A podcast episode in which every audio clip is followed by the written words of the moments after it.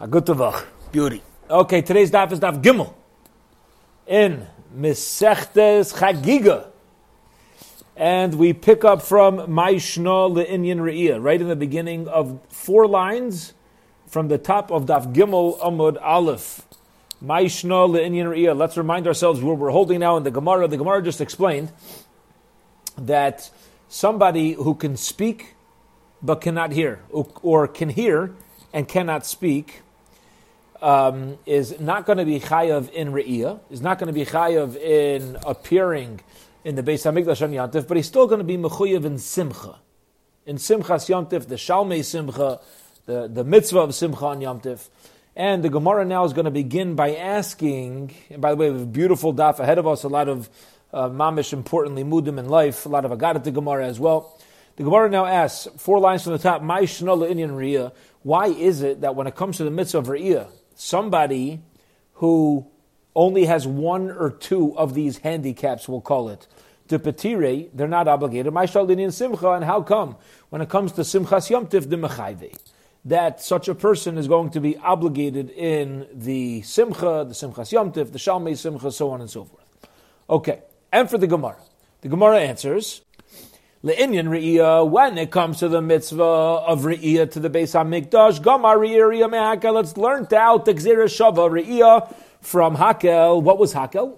Right? Every year uh, following the Shemitah year, the eighth year, um, the Ilim would gather together, Klal would gather together, and the king would read from Sefer Devarim in the Beis HaMikdash, and everybody had to be there. Now by Hakel it says, the Chsiv, State in Pasuk, Hakel Esa'om, gather the nation together, Ha'anoshim, the men, V'hanoshim, and the women, V'hataf, and the children, Uksiv, and it says about the mitzvah of Hakel, B'vai Kol Yisrael Rice. When everybody comes up for Yom Tiv, you do Hakel. So we have Exer Shava, we have the word Leira Ois, we have the word Re'iyah when it comes to Hakel, and you have the word, uh, and you have the word Re'iyah when it comes to Re'iyah. Hence, only people who are obligated to join in the Hakel are going to be obligated in Re'iyah. Okay? And somebody who's only deaf but can speak, or somebody who can only speak but cannot hear, does not need to go to Hakel. To which the Gemara says, How do you know? Prove it. You're saying, I don't need to go to Re'iyah because I don't need to go to Hakel. Well, how do you know Hakel? You don't need to go. Frek Gemara b'hosam and.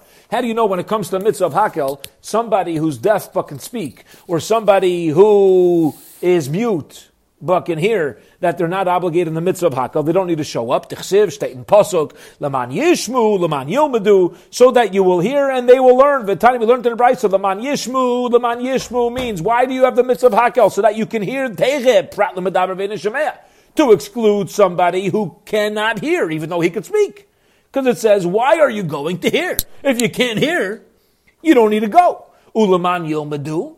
And in order to learn, prat madaber is coming to exclude somebody who can hear but cannot speak. Okay? Now, what did it just say? You're only obligated if you can learn, which excludes someone who can't speak. Says the Gemara. If you can't speak, you can't learn? What are you talking about? A mute person can't learn. Frek the Gemara. The Gemara asked, do you mean to tell me a person who can't talk is not capable of, of learning Torah? What does that mean? And I'll prove to you that somebody who cannot speak can learn Torah in a big way. Because listen to this. Vahanu Ilmi, there were two mutes. The Ahave B'Shivavuse the Rebbe, who lived in the Shivavuse, lived in the neighborhood of Rebbe. B'nei Barte Rabbi Yechanan ben Gorda. They were grandchildren of Rabbi Yechanan ben Gorda. Va'amri some people say they weren't grandchildren, rather B'nei Achte de Rabbi Yechanan. They were actually Rabbi Yechanan's nephews. Okay, but be it as it may, there were two mutes. Now, what's unique about these mutes? Listen to this. Whenever Rebbe would go up the base midrasha to the base medrash, Have Viasvi Kamayu. These two mutes got box seats. They took front row seats. Why? Because since they couldn't talk, it was important for Rebbe to see their facial expressions, which, by the way, there's a beautiful limud here when it comes to teaching. It's the responsibility of the Rebbe to ensure that the students are even placed physically in a way where they can learn in the greatest fashion. The job of a teacher is not to teach. the job of a teacher is to have the Talmidim learn. So whatever's going to help them learn, that's what you got to do. So these two mutes, he wanted to be able to see their expressions because they couldn't speak back to him. So he needed to be able to read their faces, read their eyes. So they sat in front row. Uminaidi bereishayu, they would nod their heads, umerachshim, and articulate sivavasayu with their lips. They would, you know, they, you know, they, they, would move their lips, and if he was able to understand them, good. And if he wasn't able to understand them, okay. But he, they were trying their best. Now listen to what happened. Uboy rachami alayu. He davened they should have a refuah shalema. The itosu, and it worked. They were healed. V'ishtakach, and it turns out these two mutes that sat in yeshiva and nobody knew what they were taking in, they knew Ganshas. They knew Sifra, they knew Sifri, they were the biggest Talmidei Chum from all his Talmidim. You had these two kids, these two guys sitting there. You have no clue what Nebuch. The Rebbe has no, can't get any feedback from them. They can't speak. And finally he davens for them. They're able to talk. And it turns out they're his best students. They're soaking it all in. Perfect. So you ask the Gemara a question why are you telling me that people who are mute do not need to go to Hakel and therefore they're not obligated in Re'iyah because they can't learn? They could learn. Look at the story. Amar Mar Zutra, Marzutra says, beautiful, Kari Be Leman Yilamedu. It's not only that you're obligated in Hakka when you're able to, when you're, so you're able to learn, you have to also be able to teach. And if you can't speak, you're not able to teach the Torah over. Rav Ashi Amar Rav Ashi says, Vadai leman yilameduhu, it certainly means that you're only obligated to go if you could teach as well. Why? If you're going to read the Pasuk only that you, are you're, you're obligated if you could learn the kivan mishtoi gomir, and it's going to come out that if you can't speak, you can't learn the kivan shama gomir, and if you can't hear in a usual situation, you can't learn. If that would be true, why do you got to say leman yishmu? Hi, leman yishmu nafka. I already learned out from leman yishmu that if a person can't learn, they're not obligated. It already says leman yishmu. So why do you got to tell me leman yomadu? It must be it's not Leman Yilmadu, it's Leman Yilamedu. Elavade Leman Yilamedu. It must be that the words, the, the Yud, Lamid, Mem, Dalid Vav, should be read even to teach. Period. End of end of that uh, Shakla Vitaria. Now, let's let's say where we're holding right now. We're not completely done with the sugi yet, but let's explain what we're up to right now. What we just explained is let's let's keep our minds in place. Somebody who is deaf but can speak, or somebody who is mute but can hear, will um, will not be obligated in Re'iyah. Why? Because Re'iyah is dependent on Hakel, and by Hakel, they're not obligated to go to the Beis HaMikdash. Why? Because they can't teach and you're only obligated to go to the Beis Hamikdash by Hakel is if you would be a person who can also go ahead and teach Torah. That's where we're holding right now. Okay. Amar Rabbi Tanchum, Rabbi Tanchum says, even if somebody is only deaf in one ear, potter min is not obligated in the mitzvah of appearing in the Beis Hamikdash on the Shalish Regalim, Shenamar ba'oznayhem, that you're only obligated when it came to Hakel for speaking into their ears. Well, if my ears, in plural, are not taking in the information, I can only hear in one ear, I'm not obligated. Says the Gemara, what are you talking about? The word Oznahem doesn't is not teaching me that you have to be able to hear it in two ears. Boznahem Kulu Yisrael. It's rather it's telling me it's got to be in their ears of every Jew. Every Jew needs to be there, but even if they ha- if, if they can hear it in one ear, they should be obligated to come. Says the Gemara, no. Hahumi neged kol Yisrael nafka. That's learned out. How do we know every Jew's a mitzvah to come? Because it says the kohen should speak in front of every yid. Ella minega uh, says the Gemara, i mineged kol Yisrael. If it's learned out from the word neged kol Yisrael, then everybody needs to be there. Have I mean I would have thought to say afa gav shamei. Well, as long as they're there, it's okay. Even if they don't hear it, they fulfilled their mitzvah. Therefore, the Torah says Bosnehem and their ears v'hu which means that as long as they can hear. Now, if somebody can hear in one ear, can they hear? Of course, they can hear, no problem, right? So the Gemara says a question: Why does Rabbi Tanchum say that somebody who's deaf in one ear is not obligated in Re'iyah. Because he's not obligated in Hakel, it's not true. Somebody who's deaf in one ear certainly is obligated in Hakel. Says the Gemara, Hahu mi leman yishmu nafka. No, that learned out from the pasuk of leman yishmu.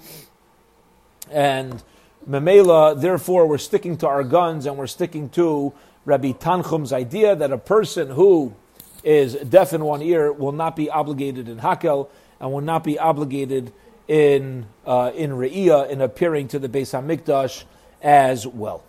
Period. End of end of uh, that back and forth on who's obligated to come to the Beis Hamikdash when you're deaf in one ear. We're coming out. Rav Tanchum says not obligated. Okay. Another statement of Rav Tanchum. Omar Rabbi Tanchum. Rabbi Tanchum says, Chiger biraglo achas, a person who is lame in one leg. They're missing a leg. Potter min hariyah, they're not obligated to appear in the Beis Hamikdash. Why? Why is a one-legged person not obligated to come to the Beis Hamikdash on Pesach, Shavuos, and Sukkot? Shenamar, because it says in the Torah, regalim. Now, regalim we know uh, means festivals, but regalim also means feet. So, regalim is regalim is plural. So, when you have raglayim, when you have two legs, then you go to the Beis Hamikdash. But somebody who doesn't have legs, uh, two legs, and you only have one, you're not obligated to show up. Says the Gemara, that's not what regalim is teaching me. Regalim is not coming to teach me you need to be two-legged person to come. Says the Gemara, the word regalim is coming to exclude somebody with, with uh, prosthetics. Somebody who's got a wooden foot is not obligated. So the Gemara is saying there's a difference whether you have no feet or fake feet, we'll call it, right? Or prosthetic feet. So we said the word regola means you don't need to go if you don't have two feet. Says the Gemara, that's not teaching me that. Rather, it's teaching me you don't need to go when you have prosthetic feet. So the Gemara says, no, hahu mi pa mi nafka. Now we need to explain as follows. It says in the Torah, let's talk outside for a moment.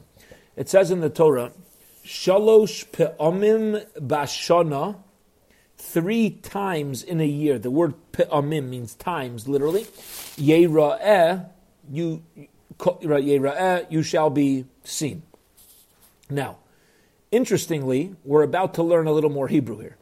The word pa'amim, if pronounced a little differently, can mean feet. How so? Because pa'amim can mean time, but pamim, also spelled the same way, pamim is feet. So says the Gemara, Hahumi pa'amim nafka. Three times is also hinting to feet. The Tanya, what do you mean? We learned in the Brisa. Pa'amim, ain pa'amim ela raglayim. Pa'amim also could be translated as feet. How do you know that? Omer, because we find psukim elsewhere. This is a pasuk in Yeshaya. It says, Tirmesena regel ragle ani. The foot will walk on the feet of the poor, pa'ame dalim, the souls of those who are dal, who are impoverished. The Omer, and it also says elsewhere another hint to pa'amim meaning feet, mayafu pa'amecha bani olim basnodiv.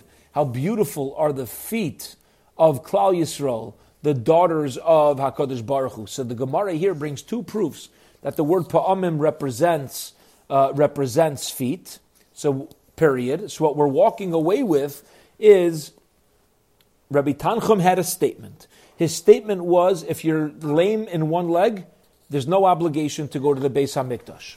Okay? If you're lame in one leg, there's no obligation. Says the Gemara, why not?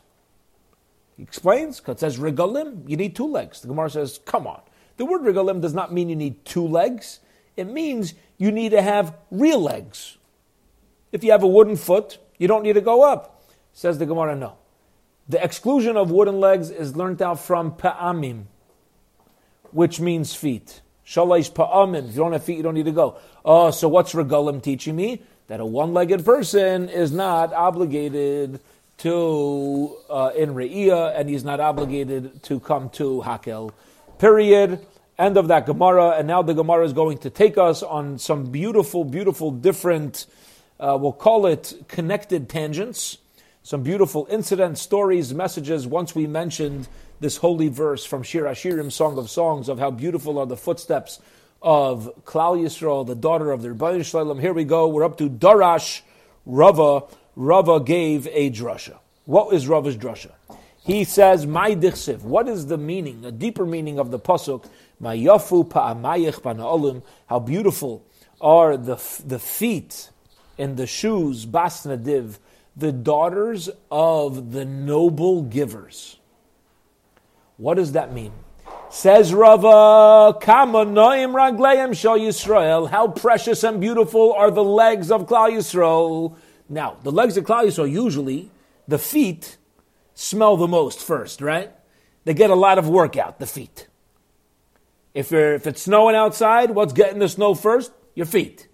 If there's dirt outside, what's getting dirty first? The feet. How beautiful are the feet of Klal Yisrael. Just look at them when they go up to Yerushalayim a critical person is going to say, ah, look at these dirty travelers. But a person who knows how to look at Klal Yisrael with a positive eye, with beauty, is going to say, wow.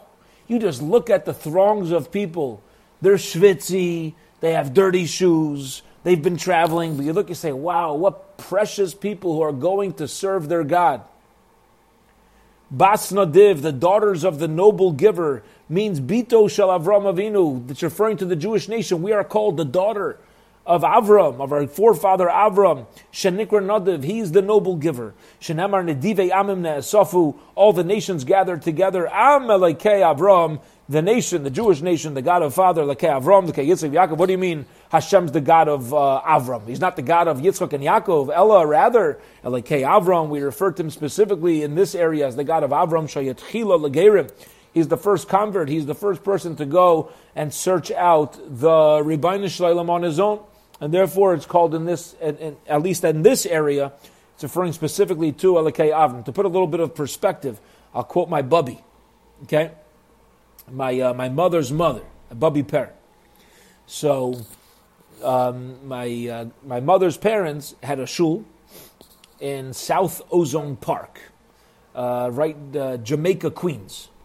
Right, there wasn't a, a real uh, observant uh, community there, but they were, you know, m- most people in the shul were were not observant, and certainly on the high holy days there were a lot of people that showed up in shul, and the women had their purses, you know, with their checkbooks inside, and you know, it was it was that type of thing.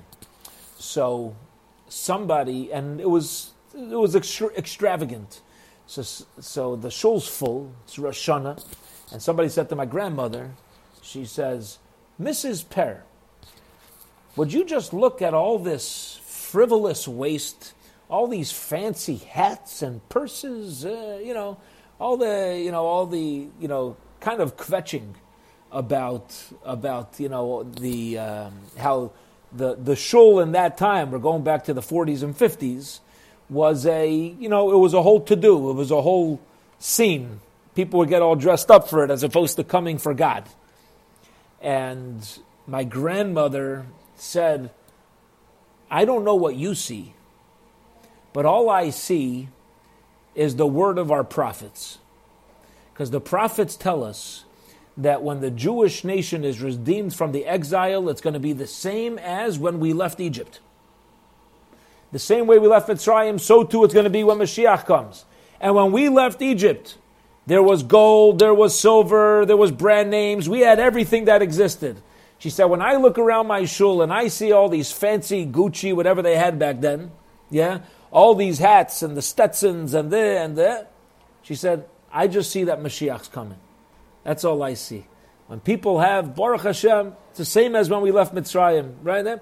There's two ways to look at it. You could look at a group of Yidden going up to Eretz Yisrael, ah, the this, and they make sure that I don't take the same shower. Or you say, hello, look at this. People are going and they're going to serve their Rebbeinu Shalom.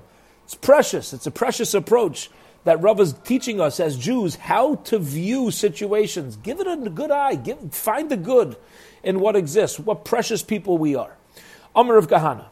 Rav Kahana says, Darash of Nasim Bar Yumi Mishum Rav Tanchum. Nasim Bar Yumi said the name of Rav Tanchum, Maidich What's the meaning of the pasuk which says Vahabar Reik Ein Bo Mayim? This is by the story of Yosef and his brothers. The brothers threw him into a pit where there was no water. You already told me it's an empty pit. And if it's empty, that means there's no water in there. Why do you got? Why does the pasuk also need to mention there's no water? Ella, rather, it's teaching me, Mayim Ainbo, there was no water in the pit, but the brothers forgot something. They didn't notice that, Avol Noshim Yeshbo, there were snakes and scorpions. They, they, they, they thought they were being nice to him, but ultimately there were snakes and scorpions in there, and they actually threw him into a place where he should have been killed, but as we know, the miracles that Hashem took care of him, they left him alone, and ultimately he was sold down to Mitzrayim, and Yaakov came down to Mitzrayim, and we had the whole story of the Geula. So much to talk about the story of Yosef, but not for now. All right, here we go. Tanu Rabbanon. The rabbis learned, and so should we. We are now two lines before it gets wide towards the bottom of 3a Gimel Amid Aleph. Maisa Rabbi Yochanan Berek of Rabbi Lazar ben Chisma. There was a story with Rabbi Yochanan ben Broka and Rabbi Lazar ben Chisma. They were going together. Shaholchu, they were going the Hakbel Pnei Rabbi Shua Bipikim. Rabbi Shua was their Rebbe, and there's, there's a mitzvah on a holiday to go to your Rebbe, to go greet your Rebbe's face. So they came to their Rebbe, Rabbi Shua. Omar Lahem, Rabbi Shua says, listen to this. Oh, fantastic, fantastic conversation. Tell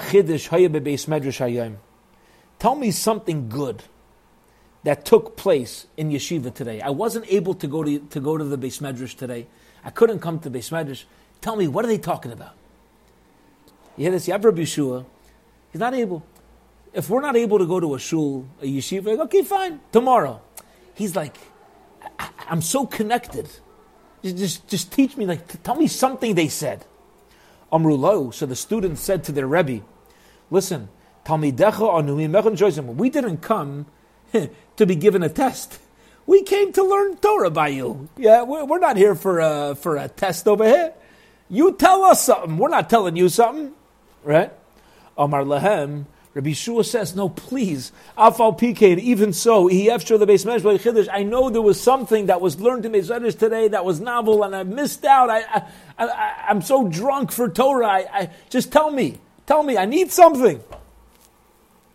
And he keeps going. He says, just he's trying to get something out of them. He says, Shabbos Shomi No, who gave the shir this week? As we know, there was a whole thing between Rabbi Gamliel and Rabbi Azariah. They took turns. Rabbi Gamliel was the was the Rebbe for three weeks. Rabbi Azariah was Rebbe for one week. He's like, just tell me some information.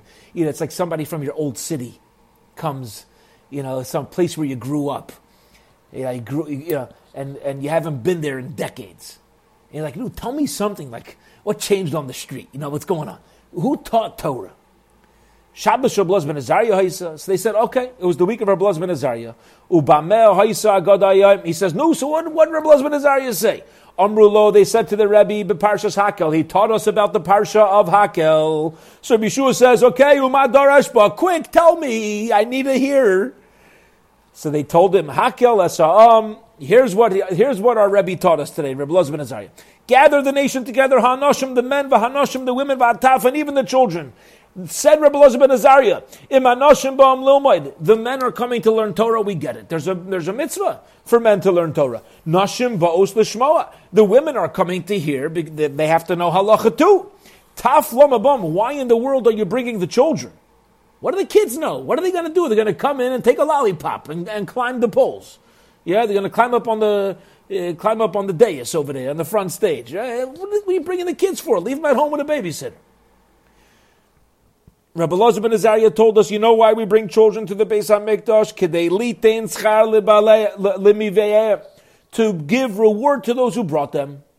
The kids won't, won't understand anything, but you know something? You put your kid into a productive, holy environment, something will go in through osmosis, and therefore, even whoever brought them gets reward. That's what Rabbi Loza ben Azariah said today. Omar Lahem, Rabbi Shua says to them, I can't believe I had to pull teeth to get that out. Margolis Teva Hisa Biyadchem, you are such a precious gem of Torah in your mouth. Ubikashtem Lavmani, you, you wanted to have me lose out on that? Come on. Come on. This should be something when you knock on my door and I open it, you should say, Rabbi Yeshua, you gotta hear this. Yeah? Why do I need to like, say, I don't want to tell you, you teach us. Come on. If you have something to share, share it. And what a beautiful message. For us as well, sometimes we're very inhibited with our Torah learning. We're very inhibited. We hear something good, here's something geshmak, you know, and then we hang up. We, we walk away from the shir, we, we close the book, and it's like, you know, do we turn to our family? Do we turn to say, you know what, let me share something so precious with you. Let me share something nice, you know? Even if we're not a rabbi, we're not a rebbe, we're not the biggest, uh, but just when there's something going on in our in our neshamas, right? Should be sharing something that we love should be uh, should be shared with others. What a beautiful uh, beautiful story. Darash and listen to what else Rabbi Elazar ben Azariah taught them that day. So now they're on a roll. Once you get going, right? It's like Pringles. Once you pop, you can't stop. Yeah. Once you pop, you can't stop. You keep going. That's what they say. Except, I always needed two Pringles because then you could quack like a duck, right? You put two Pringles in your mouth and you, you upside down. You show the kids yeah, make them smile a little bit. Yeah, at least two. You need at least two Pringles. Okay. And Rabbi Elazar ben Azariah gave another drasha. He said like this: Es Hashem Amir Chayim. You have praised Hashem today, Hashem Amir Chayim, and Hashem praised today. Why does it say it again? Amar lehem Hakadosh Baruch Hu Yisrael. God Hakadosh Baruch Hu says to Klal Yisrael, Atam Asuni Chativ Achas Ba'ilam. You make me the topic of your praise in this world. Vani esa eschem chativa achas ba'ilam, and I will make you the topic of my praise in the world as well. Chativa achas ba'ilam. How do I? How, in what way did we, the Jewish nation, make Hashem the focus of our praise? Shema Yisrael Hashem. What does every Jew know? Shema Yisrael, listen Yisrael, Hashem Elokeinu, Hashem Echad. This is the one pasuk that needs to be on the edge of the tongue of every Jew. And we all many of us are familiar with the well known story of um, Rabbi Silver, right? Um, the, the chief rabbi of Cincinnati, right after the Holocaust. He was going around to orphanages in around Europe, and he'd walk in and he'd tell them, Give me the Jewish kids. And they would say, There's no Jewish kids. And he would say, I'll show you there's Jewish kids. And he'd walk in and he'd say Shema Yisrael Hashem Elokeinu Hashem Echad. And kids would pick up their hands over their eyes and cry out, Mama. They'd cry. They'd say, Mama. They remembered they were two, three years old when they were pulled away from their parents, Nebuch. But they remembered their mother saying Shema Yisrael with them at night. That's why he said one pasuk, and these the, the, the Jewish he took. He said, "Those are my kids. I'm taking those." Right? This one pasuk. Uh, what does a Jew say every morning and every evening? Shema Yisrael. And I will make you, Hashem says, I will praise you, my beloved Jewish people. As in, in this world, Shanamar, as it says, we now turn to the top of Gimel Amid Beis. Yisrael go echad. Hashem says, who is like my children, Klal Yisrael? They are such a special, unique nation in the world. Right? To quote my Bubby Per again, twice in one cheer. Say what you want about the Jewish people, we're the best the Lord has. Shem's always proud of us. He, points to us, that's my kid. That's my nation. Posach. And he opened up and he started giving a drasha, divrei chachamim.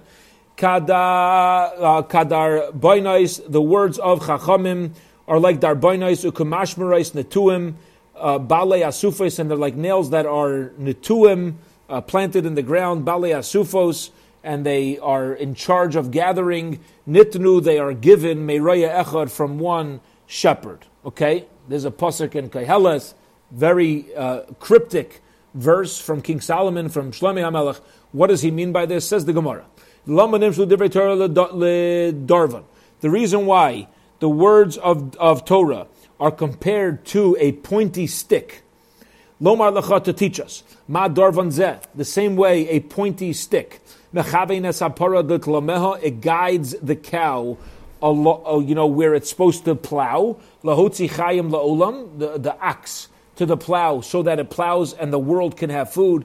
After Torah, so to the words of Torah, it guides those who learn the Torah, darke misa darke chayim, to teach us how to live a life of life. To teach us how to live a life of life and not a life of death. Imad darchans and metaltel, and the same way, this pointy stick could be moved. After Torah metaltalin. So to the words of Torah can uh, can be moved. Okay, meaning it's it's there. It's for a while, but it, it, it applies across the board. No matter you could be living in t- 2022, and the words of Torah are just as applicable to us now as it was 3,300 plus years ago. Talmud Loimar, Mishmartoi, nails, Imam Mismar Zechosav La just like a nail only gets less and does not get bigger once it's stuck in the ground. After so too, uh, the when you have words of Torah, you never lose out by having words of Torah. The only place you, you have to go um, is uh, it, it, it, uh, the only place you have to go is up. Talmud Lemar Netuim, it's planted, Manatiazu, part of Arava, after Torah, Arava. Beautiful. Okay, the words of Torah, they once you start, again, once you pop, you can't stop. Doesn't stay stagnant, it doesn't get any less. Once you have it, it just builds and builds. That's why you, you could come to Shul on Shabbos. We have this this week's Torah portion. We read Tetzaveh this morning, right? I don't know for you. I learned Tetzaveh this year. It was a different parsha than I saw last year, right? You go to shul, you read through the uh, the commentar- the commentaries, you're like, wow, that, that that's I didn't get this last year when I read the parsha. You know, I, I didn't that that point didn't stick out at me. And every year we go back, and it's the same verses, it's the same words. You know, it's fascinating. But the words of Torah just keep going. Like you, you, you read it again, like, oh, something else hit me. It's just fruitful, it multiplies, it's incredible. Okay. Balei Asufos, the Pasuk said that uh, the, the verse we mentioned from Koheles uh, said Balei Asufos, the one in charge of the gatherings, Elu Tomid this is referring to the Torah scholars. Sheyoshvim Asufos Asufos Va'oskim B'Torah. They sit in groups together, like we're doing right now, Baruch Hashem, right? We're all sitting together and we're studying Torah in groups. Halalu mitam v'lalu mitarim. And listen to this. Listen to this. What happens when you have a group of knowledgeable people talking in Torah? Guess what's going to happen? You know what the answer is? Machlokas. That's the answer, right? Halalu matamim, halalu matar. Uh, half of them are going to say, no, impure. The other one say, no, pure. Halalu aisrim, halalu matar. The other say, no, you're not, never, you're not allowed to do it. My rabbi. The one says, well, of course it's allowed. Halalu place the mar makshir. That's puzzle, you can't do that. one says, that's kosher. Shema yemer adam hechani lami The person's going to say, listen, how, why am I even learning Torah? This is so confusing. And you know what the answer to everything is? Machlokas. so what am I doing? Talmud Lomar Kulam Nitnu Miraya Echad. The answer is all the Torah comes from the same shepherd. It comes from Hashem. Kel Echad Nisanon. It all comes from one Rabbeinu Shalom. Parnas Echad Amar Mipiyad Kolamaisim Baruch There was one Parnas, one giver, one supporter who gave it from the mouth of Hakadosh Baruch Hu, referring to Moshe Rabbeinu, Techsiv Ayedaber Lakim is called Vermeila. Hashem spoke all these words. Afata Asay Aznacha. So too, you should make your ear ka'afrechesas like a it's, it's some sort of of a funnel that allows pieces to go through. Ukanelecha leiv maven. And you and what is a Jew obligated to do? To acquire a knowing heart. Lishmoa as divrei mitam as divrei mitarim. When you hear a machlokas, don't just say, okay, machlokas, and walk away. No. You know what the responsibility of a Jew is? To listen to both sides, understand both sides, as divrei ha'osrim, those who are saying forbidden, as divrei matirim, and those that are saying it's allowed, as divrei poslim, those who are saying it's puzzle, as divrei machshirim. Listen in. Get the reason, get the understanding. Okay? That's our responsibility.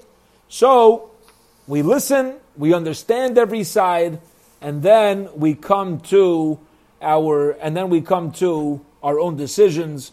Omar Lahem, and Rabbi Shua said to the other two, Ein Dor Yosem the, the Torah you're teaching me is so precious. It's so precious. And um, there's never going to be a generation that's orphaned as long as Rabbi Lazar ben Azariah is alive. Okay?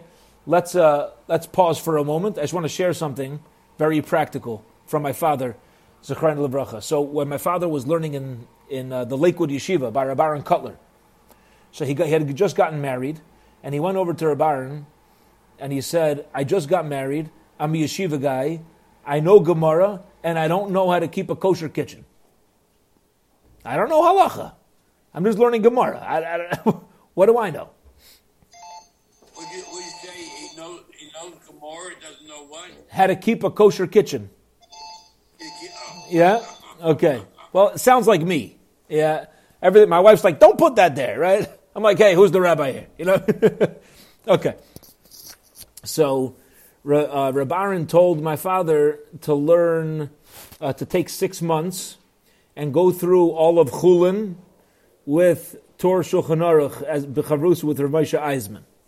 Okay, fine. So my father got into Allah a little bit, and then um, Reb Aaron gave my father smicha afterwards, which is interesting. Reb Aaron didn't really give smicha, and it was during that time where the you know the the Tendlers and Feinsteins, my you know I have the the schus to be born. My my aunt is Rav Moshe Feinstein's daughter. Okay, so the Tendlers and Feinsteins were lived very close to each other, They were very close.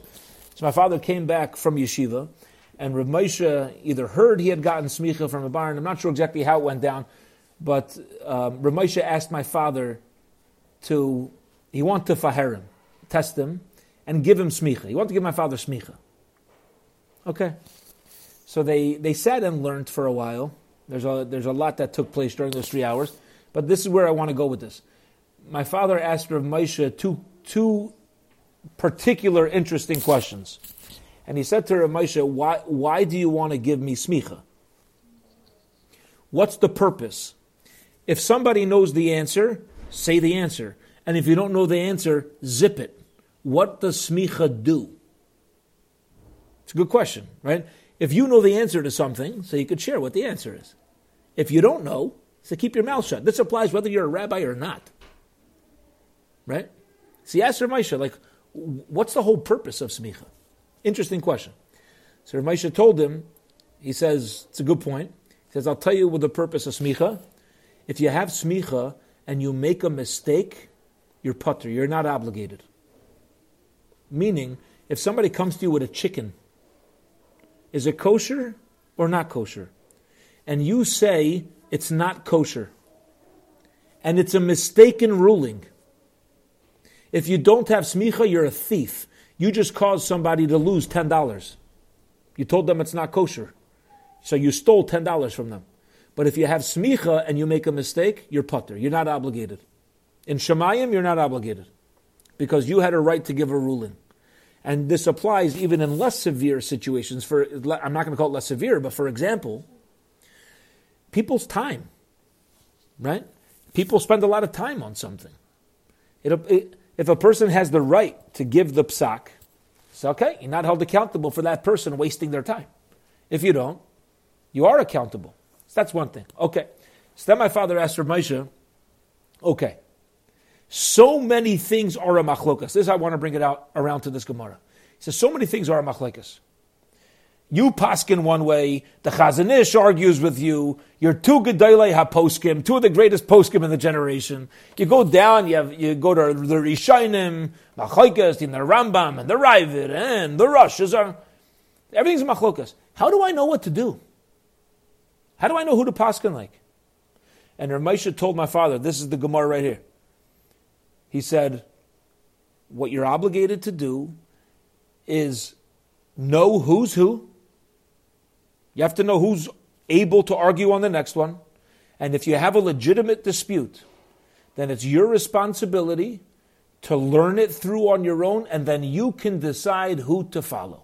As long as you have big shoulders to lean on, you decide who to follow. That's it. That's the Gemara here saying from Rabbi ben Azariah. Everything's a machlokas, but that's not an excuse.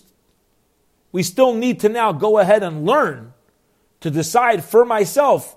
Okay, so now who's going to be my Rebbe? Which one do I think has the greatest logic over here once I know who's who? Okay. Says the Gemara, continuing on, Why were these two students so hesitant to tell this all to Rabbi, to Rabbi Yeshua? Says the Gemara Mishum Maisa Shoya. The reason why they were so hesitant is because of a story. The Rabbi Yisrael Maisa Rabbi Ben Dur Maskus. Story with Rabbi Ben Dur Maskus. Shalach Laklo Pnei Rabbi Eliezer Belud. They went to visit Rabbi Eliezer in Lud. Amar Rabbi Eliezer to them, Machid Shoya Beis Medrash. Tell me some novel idea that was learned in the base medrash today. Amrlo, Nimnu, V'Gomru. They said that we voted on and ruled. Amonu Moav, Ma'asr, Meiser, Ani B'Shvias. That even people who live in the land of Ammon and Moab, they're obligated to give Meiser in the Shemitah year. Meaning, we know in the Shemitah year, everything is ownerless in the land of Israel. So do you have to tithe the growth? No, because it's not yours. So you don't need to give Meiser. But anything that grew in the land of Ammon and Moab, okay, which was originally land that was taken in the times of Moshe Rabbeinu, but later on it was lost. That it lost its status, its full status as Eretz Yisrael, and even in a Shemitah year, you're going to be obligated to tithe.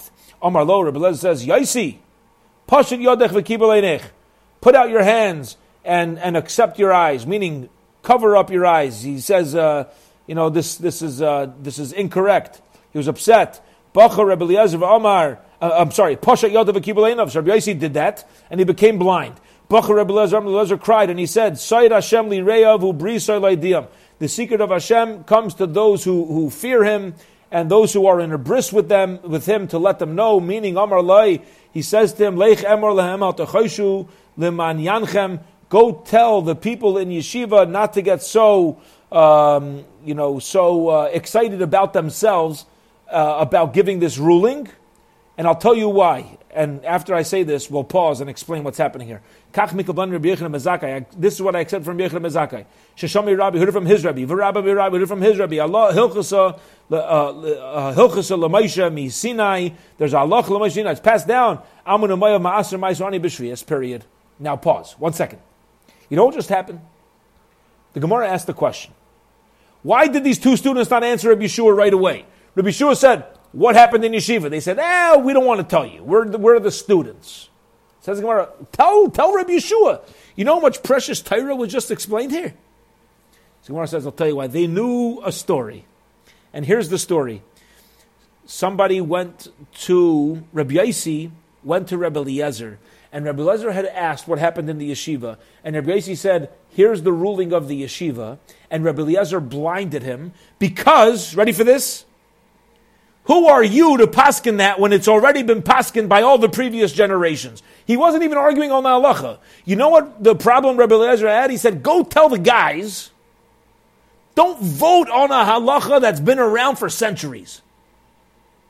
Don't be like, oh, we're the ones responsible for figuring out this halacha. This has been going on for years. And it's a chutzpah that they did that. And therefore, there's like an element of punishment here. It is that, that's why Rebbe Eliezer was so upset. And they were nervous about upsetting Rabbi Shua. If he were to say, what's going on in Yeshiva, like, oh, here's a chiddush, and Rabbi Shua would have said, that's not a chiddush, they would have been trouble for them. So they preferred to just hold off. Okay. Now says the Gemara, let's focus on this halacha for a moment. Matam, what's the reason the land of Ammon and Moab um, doesn't have Shemitah? Why isn't there Shemitah by Ammon and Moab? Not done yet. I got another five minutes. Um, says the Gemara, Harbe Krochim Kavshuay the Mitzrayim. There were many cities that were conquered when we came up from Mitzrayim Bavel, but it was not reconquered when we came back up from Bavel. Because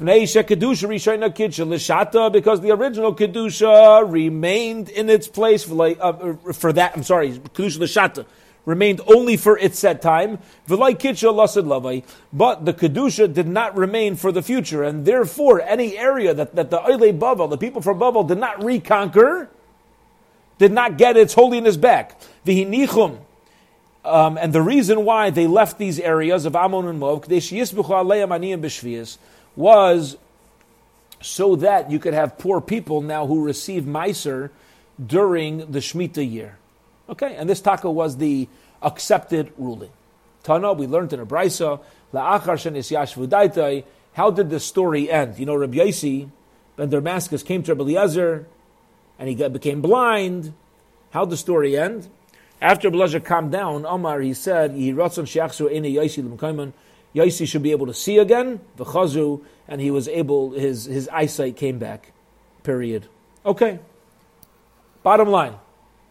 Going back to our, there's a lot of bottom lines here, but going back to our original question, we wanted to know why were the students hesitant to share the chiddush? The answer is because of the story with Rabbi Eliezer. What if Rabbi Yeshua would have said, that's not a chiddush? Yeah, yeah they're, they're, they're playing it safe. Better safe than sorry. That was, that's what the Gemara is letting us know here. Okay, beautiful. Gavaldik. Okay, we're now at the last thin line on Gimel Amad Beis. Tanu Rabbanon, the rabbis learned, and that's why they're rabbis. Let's go back to the Mishnah. The Mishnah told us that one of the categories of people that do not need to go to the Beis Hamikdash on a Yom Tif is a shota. Tanu Rabbanon, the rabbis learned, and that's why they're rabbis. Ezahu shota. How do you know when somebody is mentally incompetent enough to be in the category of a shota that does not that's not obligated to appear in the Beis Hamikdash. Okay, what's considered not mentally competent? It's a good shaila. So the Brisa says, "Hayotze yechidi balayla," a person who travels at night. Now back then, that was a very dangerous move. Bandits were out. A person who just doesn't understand danger and safety. That's a shota. Va'alam bebeis akvaris, somebody who sleeps in a Beis Akvaris. Okay, Rashi says you did this at night. You slept at Balayla, right? You slept at night. Also, or a person who just goes and tears their clothing. These are all signs of a shota. Itmar, we learned, Rav Huna Amr, Rav Huna says, Achi kulam bebas achas. You're a shota if you did all three of these. You, sometimes a bas achas means at once. This doesn't mean at once. Here it means at some point you've done these three. You're even called a shota if you do one of these things. Says the Gemara, let's explain Hechidami. What's going on here? If the person goes, travels at night, sleeps in a cemetery, uh, tears his things because he's just like lost his mind. So as long as he does one of these things, we see that he's a, you know, he's a shaitan. And if it's not done with derech you could have a perfectly same person who he's put up to dare sleep in a cemetery, right? There's no problem. It says so. So which one is it? says the Gemara. Let's explain. Really, the ka'avadu derech It was done b'derech shtus. This guy tore his clothing, slept in a cemetery, whatever. Eh, instability. You'll say that the reason why he's when you slept in the cemetery, the reason why it was done by derech shtus is because some sort of hibi jibi ruach, uh, some sort of impurity. Uh, um, actually, he wanted some sort of impurity to come upon him. Whatever. Somebody put him up to some shtick. They told him, if you want to be healed, there's a spirit in a cemetery. You know, convinced him that it's actually a normal thing when it's really not. A person goes out at night. Amor will say, Gandripas he had some sort of uh, gandripas, which means he's he suffered from anxiety and he's running from place to place.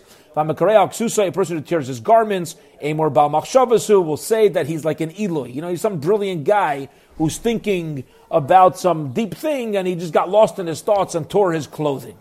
Okay?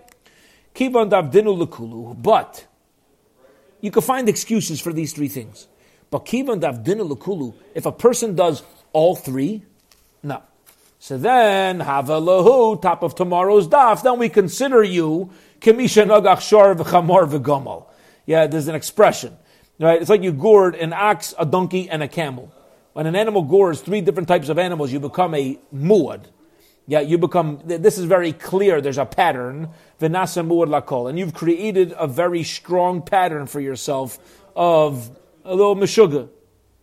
Amar of Papa, Rav Papa says, Ishmael li Rav Huna hadatanya, if Rav Huna heard this brisa, Eza hu shaita, who's a shaita, zeha ma'abid kol mashanaisin a person who loses everything given to him, have a hadar bay, he would have gone back on his opinion because this is the best way to really know um, uh, to really know when somebody's a shaita. Ibailu will just get to the two dots over here, we'll get to the colon. Ibailu asked the question, searching for information. Ki hadarbe, when Rav Huna uh, would have gone back on his opinion, would he have gone back about tearing the garments, making you into a, a shaita, the damyale, because it's, uh, it's similar to losing one's things. Or maybe Mikulu Hadarbe, he would have gone back on all of the on all of the three ways to see if someone's a shota. Tutzig Gemara says Teku, you know, we're unsure, basically meaning we're not going to know till Rav Huna himself actually tells us. Okay, we'll hold it here for this evening, and Be'ezras Hashem, with Hashem's help, we will pick up from the two dots, uh, seven lines from the top of Daf Dalit Amar Aleph tomorrow morning at 9.30 a.m. Central. Have a wonderful, wonderful week, everybody. A good